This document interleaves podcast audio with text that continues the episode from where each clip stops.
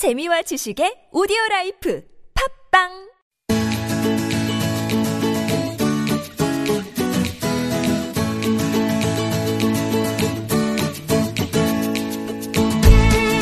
지식 어렵지 않습니다. 교양 남의 얘기가 아니에요. 몰라도 좋지만 알면 더 좋은 세상의 온갖 지식을 아낌없이 나눠드립니다. 와이파이 지식공유소.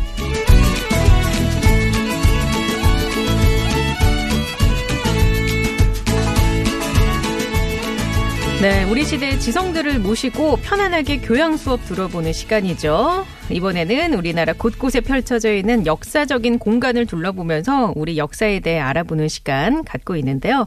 역사저술가 박광일 선생님과 오늘도 함께하겠습니다. 안녕하세요. 안녕하세요. 네, 반갑습니다. 이제 익숙해지려고 하니까. 그러니까요. 익숙해지려고 하니까 오늘이 벌써 마지막 방송입니다. 또 기회가 있겠죠. 뭐. 그럼요. 예.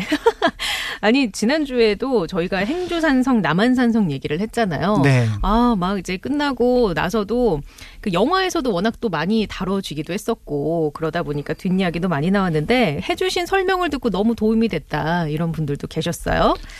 자, 오늘 마지막 시간인데 오늘은 그럼 어디로 가볼까요? 네, 오늘은 조금 그러니까 복잡한 감정을 가지고 봐야 되는 곳인데요. 네. 군산 근대문화거리라고 예. 하는 곳으로 가보려고 합니다. 군산 근대문화거리. 네. 근대 역사 유적 뭐 이렇게도 표현을 하죠. 사실 제가 진짜 다른데 여태까지 해봤던 곳 중에 가본 곳도 있긴 있는데 군산은 제가 아직 못 가봤어요. 근데 워낙 뭐 요새 블로그 같은 데 보면 많이들 올라와 있더라고요. 군산에 대한 그 네. 여행 정보라든지 이런 것들도 그렇고. 군산에 일단 먹을거리가 많아요. 중요하죠. 여행 네. 다닐 때. 네. 그래서 이제 뭐 빵이며 네. 뭐 짬뽕이며 그다음에 이제 기타 한정식 이런 것들이 워낙에 맛있어요. 네. 그다음에 이제 보통 우리가 여행을 갈 때 이제 사진을 찍게 되는 게 약간 예쁜 거리, 또 이국적인 그렇죠. 거리, 특이한 곳 그런 것들을 네. 이제 즐기는데 군산이 또 그런 모습이에요. 그래서 이제 그런 내력들이 이제 포함되어 있어서 젊은 분들이 군산을 많이 찾는 것 같다라는 생각이 들어서 이제 그 군산이 어떤 내력을 갖고 있는지 네. 오늘 얘기를 나눠보는 거죠. 뭔가 역사적으로 의미가 있기 때문에 분명 이 장소를 꼽아 오셨을 텐데, 그렇죠. 예, 마지막 오늘 그 마지막이라. 하고 싶지 않습니다만 와이파이 지식공유소에서 이 군산을 답사 여행지로 꼽아주신 이유는 뭐 역사적인 배경이나 이런 게 뭐 따로 있을까요? 그렇죠. 군산과 짝지어서 생각할 수 있는 도시들이 몇 개가 있어요. 네. 인천. 네. 그 다음에 이제 부산, 목포 네. 이런 도시들인데 다 항구로 유명한 곳 아닌가요? 그렇죠. 네. 그런데 여기의 자료들을 조선시대까지만 딱 올라가 보면은 인천은 제물포, 네. 예, 군산은 옥구, 목포도 자리를 찾기가 어려워요. 예. 자료가 없고요. 그 다음에 예. 이제 부산 같은 경우도 이제 동네 부에 속해 있는 부산포라고 네. 하는 물고기를 잡는 항구예요. 예. 그러니까 어떤 시기에 갑자기 여기가 우리가 알고 있는 도시이면서 중요한 항구가 된 거죠. 그 시기가 바로 개항 이후 그리고 조금 좁혀서 얘기하면 일제강점기가 되는 거죠. 그렇군요. 그러면 군산 같은 경우에는 근대 문화 거리라는 곳도 있고 그 유산을 굉장히 많이 간직하고 있다고 들었습니다. 네. 근대의 군산이 이렇게 큰 도시가 된 배경이 있을까요? 바로 이제 네. 그 개항장이라는 것이 중요한 역할을 하게 되고요. 예. 무엇보다도 근대 항구라고 하는 곳이 약간은 그 착취, 침탈의 현장이 되는데요. 예. 우리나라에서 가장 먼저 놓인 신장로, 그러니까 네. 이제 길을 평평하게 예, 예. 닦아갖고 차들이 다닐 수 있도록 네네. 만드는 도로가 있는데 그 도로가 전주 군산 도로입니다.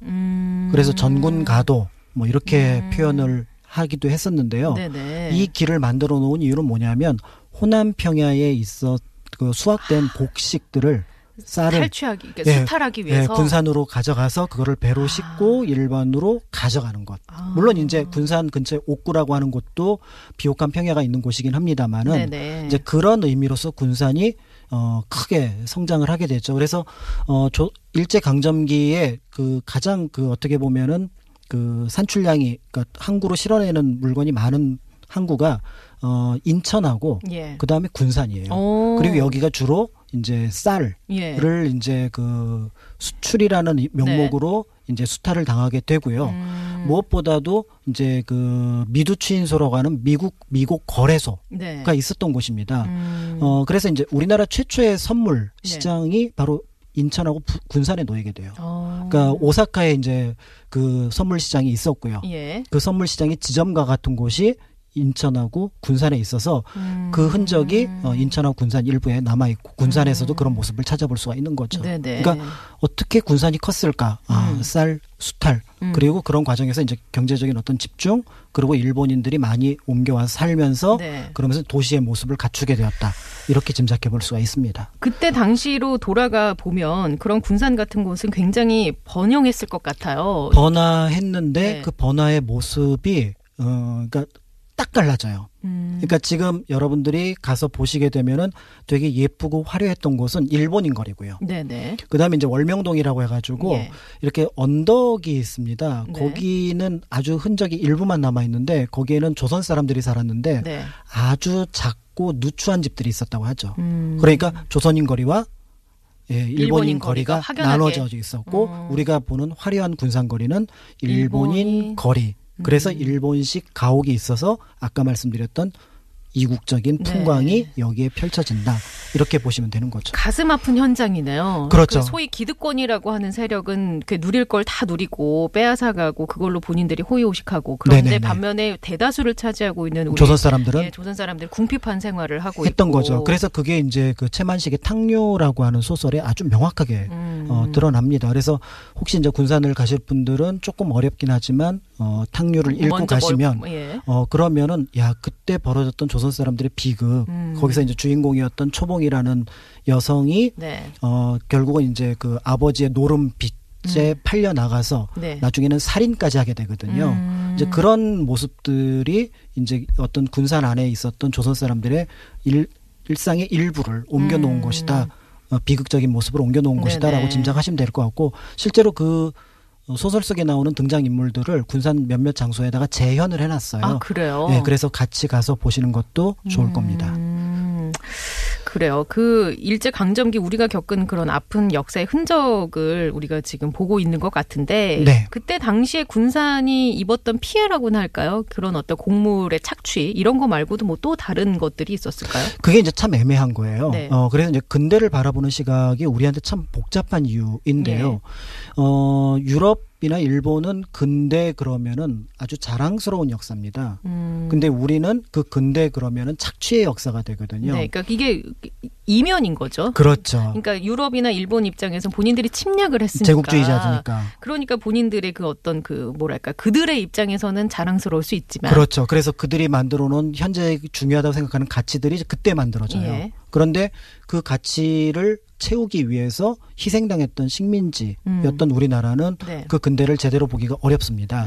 그런데 이제 한편으로 좀 시간이 지나서 그 사람들이 우리나라에서 어떠한 행동을 했고 그다음에 그들이 우리에게 무엇을 요구를 했는지를 살펴보는 게 다시는 그런 일을 겪지 않는 데 있어서 중요한 초석이 될 수 있다. 어떤 바탕이 될 수 있는 거죠. 그래서 한편으로는 너무 무겁지 않도록 즐기되 군산이라는 도시를 또 한편으로는 역사적인 내력을 갖고 있는 것도 같이 살펴보면 좋겠다라는 생각이 들어서 이제 군산을 가시면 좋을 것 같고 몇 개의 전시관들이 있어요. 근대 역사관도 있지만 예전에 있었던 뭐 세관의 모습이라든지 그다음에 이제 일본에 본점을 두었던 은행, 그다음에 이제 우리나라에 있었던 조선은행 이런 것들도 있고요. 그다음에 이제 일본 사람이 살고 있었던 집, 예를 들어 영화에 보서 보면은 막 장군의 아들 뭐 타짜에 나오는 그 일본식 집이 그 군산에 있었던 신흥동 가옥이라고 하는 뭐 다다미빵 이렇게 있는 맞습니다. 히로스 가옥이라고 하는 그 집인데 거기도 이제 보실 수가 있을 것 같고 그런데 이제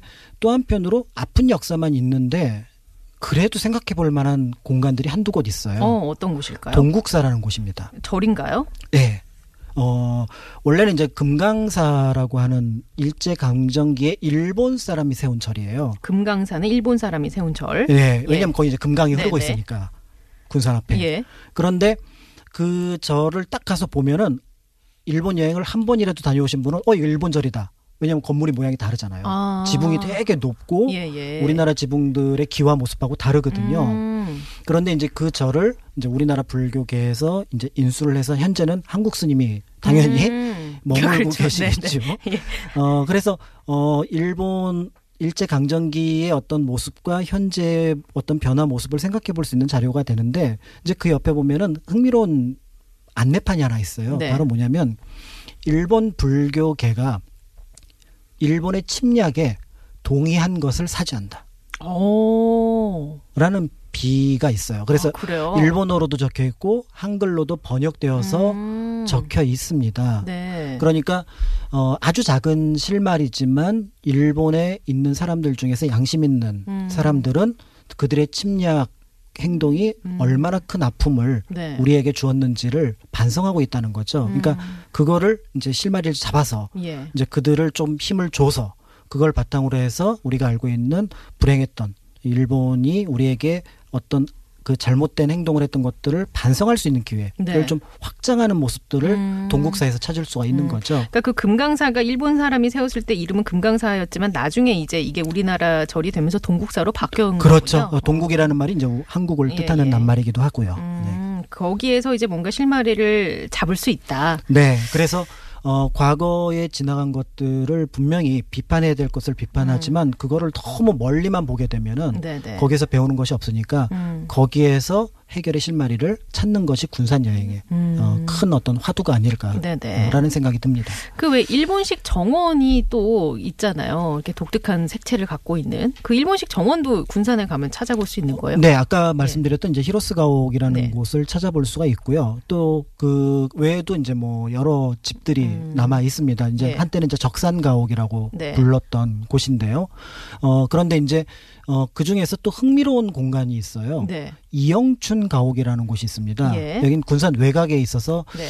대중교통으로 가기는 약간 불편한 감이 네. 있는데 이 이영춘 가옥이 어떤 곳이냐면은 이제 의사예요. 네. 이분이 의사인데 일본인 농장주가 네. 고용한 한국인 의사입니다. 아, 예. 근데 그 농장주가 누구냐면은 군산 일대에서 가장 부자였다고 하는 예. 구마모토라는 사람의 농장이었거든요. 네네. 그러니까 이제 이 이영춘 선생이 어떤 식으로 의사가 됐는지는 짐작해 보려면은 거기에서 일하는 소작 가구만 3,000가구였어요. 그럼 웬만한 뭐 병원 끝보다는 훨씬 더 많은 사람을 수요가 필요했던 네. 거죠. 그러니까 네네. 이제 거기에 조선말이 통했던 그리고 이제 조선의 사람이지만 의학을 알고 있었던 이 선생님을 모셔온 거죠. 그러니까 여기에 이제 역사의 양날이 있는 거예요. 그런데 이제 이영춘을 끌고 왔던 이 구마모토가 얼마나 부자였냐면 땅이 1,200만 평. 1,200만 평. 네, 3,000가구가 일을 해야 되니까. 네. 그러니까 그 당시 예. 아까 군산에서 어떤 피해를 입었겠습니까? 라고 얘기를 하셨는데 예. 군산 사람들은 그 넓은 땅이 내 땅이 아니라 전부 다 일본인 지주의 땅이었던 거죠. 열심히 그냥 일해서 절반 예. 이상을 지주한테 주는 그런 상황이었던 거죠. 그런데 이제 그 비극적인 상황에서 이영춘 선생은 이제 조선인 소작농들을 열심히 이제 돌보시고요. 네네. 그러다 보니까 이제 그 구마모토가 쓰던 집 중에 하나를 이제 받게 됩니다. 그러니까 이제 거기를 이제 그래서 이영춘 가옥이라고 이름을 부르게 되는데 네네. 이제 거기에서 이제 조선 사람들을 이제 그 치료하다 보니까 예방의학이 중요하다라는 생각을 하신 거예요. 미리 질병이 발병하기 전에 그렇죠. 손을 써야 된다. 그래서 이제 뭐 손도 씻고 예. 그다음에 음식은 어떻게 먹고 하는 그런 부분들을 챙기게 되면서 그게 바탕이 돼서 지금 군산에 있는 간호대학이 시작이 되기도 했었거든요. 예예. 그러니까 이제 그런 것들이 그러니까 되게 어두운 역사에서 실마리 하나를 뽑아서 그걸 우리 역사로 만들고 네네. 마찬가지로 군산이라고 하는 항구 자체가 커진 거는 일제강점기지만 그걸 통해서 우리는 다시 이제 군산을 새롭게 우리의 어떤 빛깔로 덮을 수가 있는 거잖아요. 네네. 이제 그 가능성을 염두에 둔다면 너무 슬프게 보는 것이 아니고 또 너무 비판적으로 보는 것이 아니라 그 비판을 어떻게 좋은 방향으로 바꿀 네네. 수 있는지를 생각해 보는 것들이 군산에서 필요한 거죠. 그 일제강점기가 끝난 이후에 군산의 모습은 어떻게 변했을까요? 군산의 모습이 안타깝게도 일제강점기 이후에는 한동안 어려움을 겪게 됐습니다.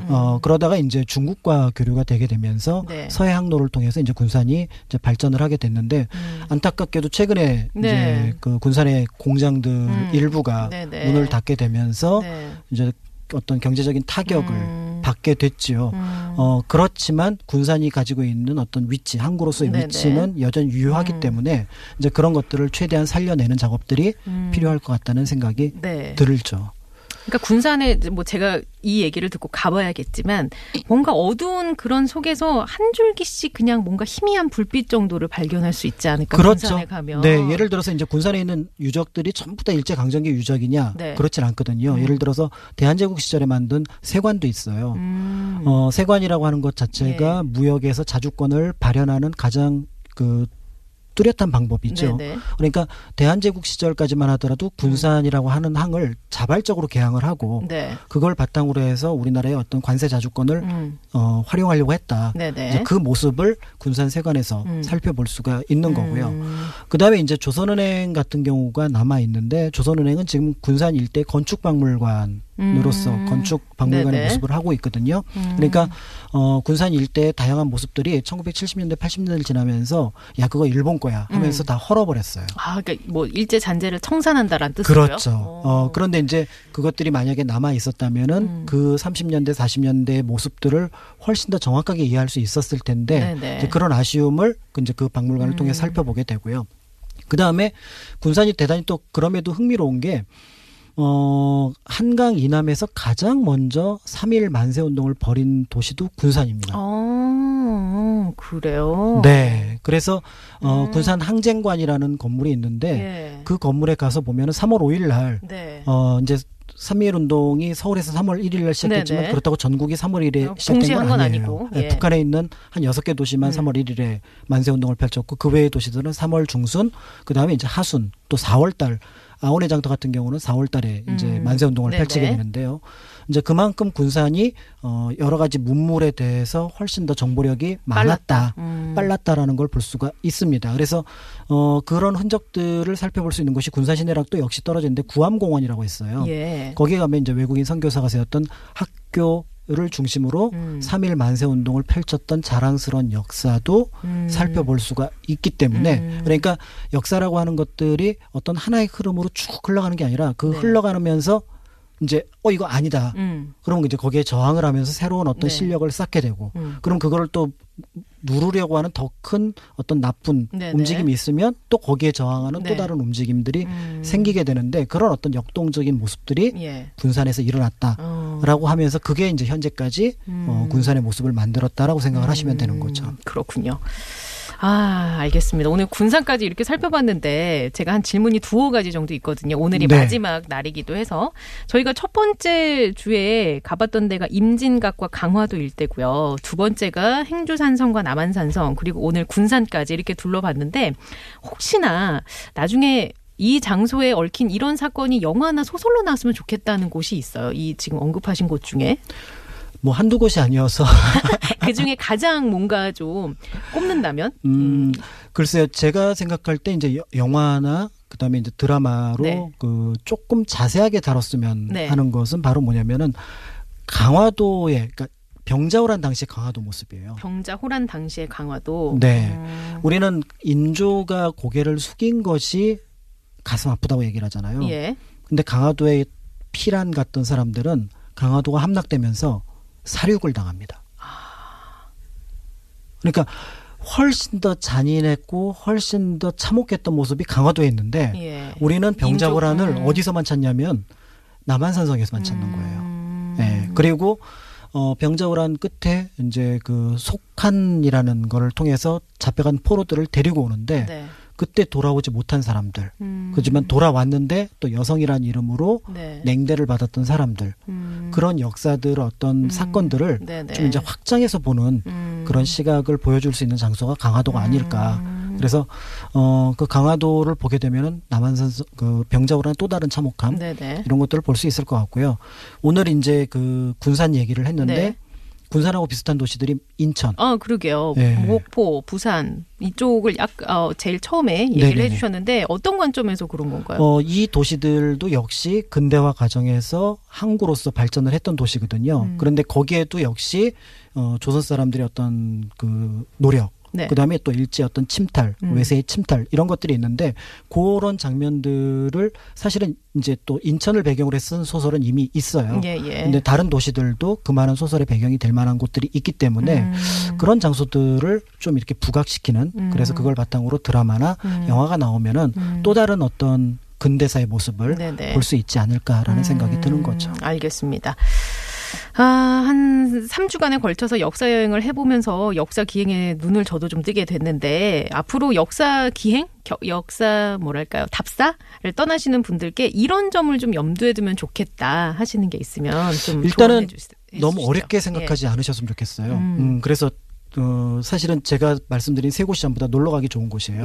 맛있는 음식이 있고 풍경도 좋고 그다음에 사진 찍기도 예. 좋고 그래서 일단은 재밌게 가셨으면 좋을 것 같고요. 그 대신 이제 오며 가며 좀 얘기거리를 찾아보려면은 요즘에 워낙에 정보가 많아요. 그래서 네. 딱 10분 많이 들어가면 30분만 노력을 하시면 네. 네. 노력을 하시면 그 장소가 어떤 내력에 있는지 얘기를 할 수 있는 근거가 생기고요. 무엇보다도 아이들한테 가르치려고 하지 마시고 얘기하시고 네네. 그래서 엄마 아빠는 이렇게 생각하는데 너는 어떻게 생각해 정도는 좋겠지만 예. 이건 이거야라고 얘기하면은 아이들은 공부가 돼서 그 다음에 같이 안 가거든요. 그렇죠. 네, 그러니까 아주 조금 욕심을 버리시고 네네. 그리고 이제 재미있게 가족 여행으로서 좀 긴 안목으로 네네. 바라보시면 좋을 것 같습니다. 박광일 선생님은 어떤가요? 자녀분들께 안 가르치시고 저 역사 얘기 안 해요. 아, 우리 아이들하고 할 때는. 네, 그래서 외부의 사람들하고 뭐 강의, 강연으로는 네. 많은 얘기를 지금처럼 하지만 우리 아이들한테는 안 합니다. 물어볼 때까지 기다립니다. 그 인내심도 속에서 막 계속 뭔가 얘기하고 싶으실 텐데 그걸 참으셔야 되겠어요. 그렇죠. 근데 가끔은 저랑 같이 가준 것에 대해서만도 감사할 때가 있었어요. 네, 그래서 욕심을 많이 버렸습니다. 알겠습니다. 자, 3주간에 걸쳐서 역사저술가 박광일 선생님과 함께 우리나라 이곳저곳 돌아다니면서 역사적인 의미를 살펴봤습니다. 청취자 여러분들께도 많은 도움이 됐으면 하는 그런 바람 가져보고요. 저희는 또 다음 기회에 기회 되면 만나 뵙도록 할게요. 감사합니다. 네, 고맙습니다.